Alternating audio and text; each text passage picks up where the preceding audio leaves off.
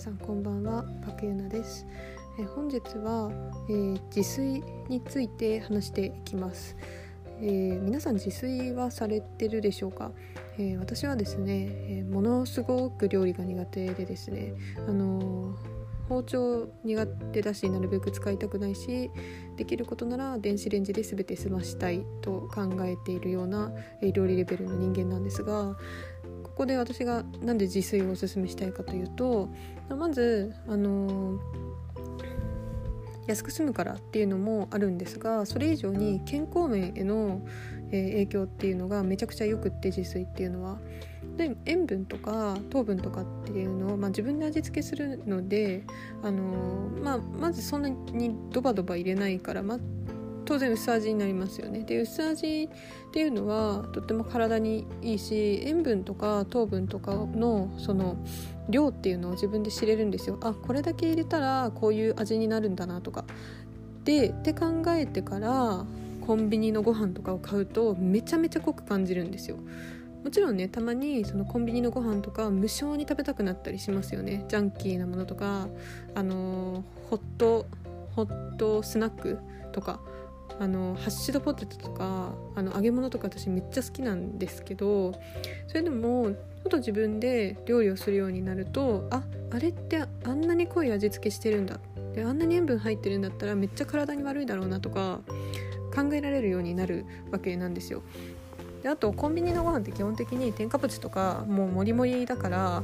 あの基本的に体に悪いしだからなるべく食べない方がいいんですよね。でなんで私がこんな食品添加物とか食塩とかあとはまあ糖分の取りすぎ体に良くないとかえ食事に気をつけるようになったかっていうと前も話したんですけど私の父ががんになって亡くなったっていうのがすごく大きなきっかけででまあ父親はすごいあのー健康に気を使ってた人なんですよ。お酒もそんな飲まないしタバコも吸わないしなんなら毎日、えー、健康に気をつけて運動してたしあの外食もそんなしないんで、まあ、母の作る料理ばっかりを食べてたので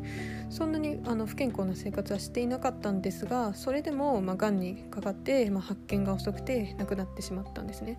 で、まあ、そこから、まあ、マジで健康で大事だなっていうことに、えー、気づきまして今100年時代とか言われてて今から80年ぐらい生きるのにそういう健康に悪いものばっか食べてたらマジでやばいなって思ったんですね。で、まあ、あの結婚もきっかけになったんですけどその旦那がすごいあの料理をしてくれる人で自炊派なんですよね。でその一緒に作ろうよっていう感じであの誘ってくれてで自炊ちょっとするようになったんですけどあのやっぱり自炊するとやっぱり健康にすごい気を使うようになりますね。あとは自分で今まで全く作ってこなかったんで自分でちょっと作れるようになるとえ自分こんなの作れるのすごくない？みたいな気持ちになるなるわけですよ。本当にあの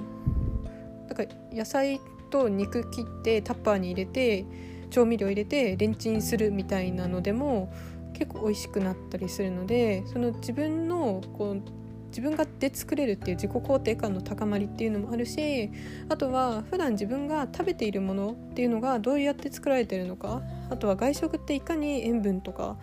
糖分とかっていうのが濃いのかっていうのを実感できて健康とか自分の体にも気を使えるようになるからそういう意味で自炊っていうのはめちゃくちゃコスパがいいなって思ってます。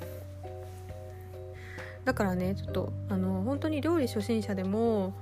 めちゃくちゃ簡単にできてで保存も効くようなものとかのレシピを今後公開していこうかなって考えてます。皆さんはどうですかね？料理好きなのかな、まあ、料理得意な人からしたらねなんか包丁使うのとか別に何が嫌なのとか思うと思うんですけど あの料理初心者にとっては、まあ、そこが一歩大きなハードルだったりするわけですよ。なるべく鍋出したくないとかあのあったりするんですけど、まあ、でもねあの慣れるとちょっとはやろうかなっていう気持ちになったりするんで、まあ、あの皆さんちょっと簡単なレシピとかも考えて出そうかなって思ってるので、えー、一緒に自炊、に気を自炊を、えま、していって、まあ、健康とかに気をつけて、まあ、元気に長生きできるような、えー、コンテンツを作っていきたいと思います。はい今日は以上になります、えー、コメントいいね、えー、フォローお待ちしてます。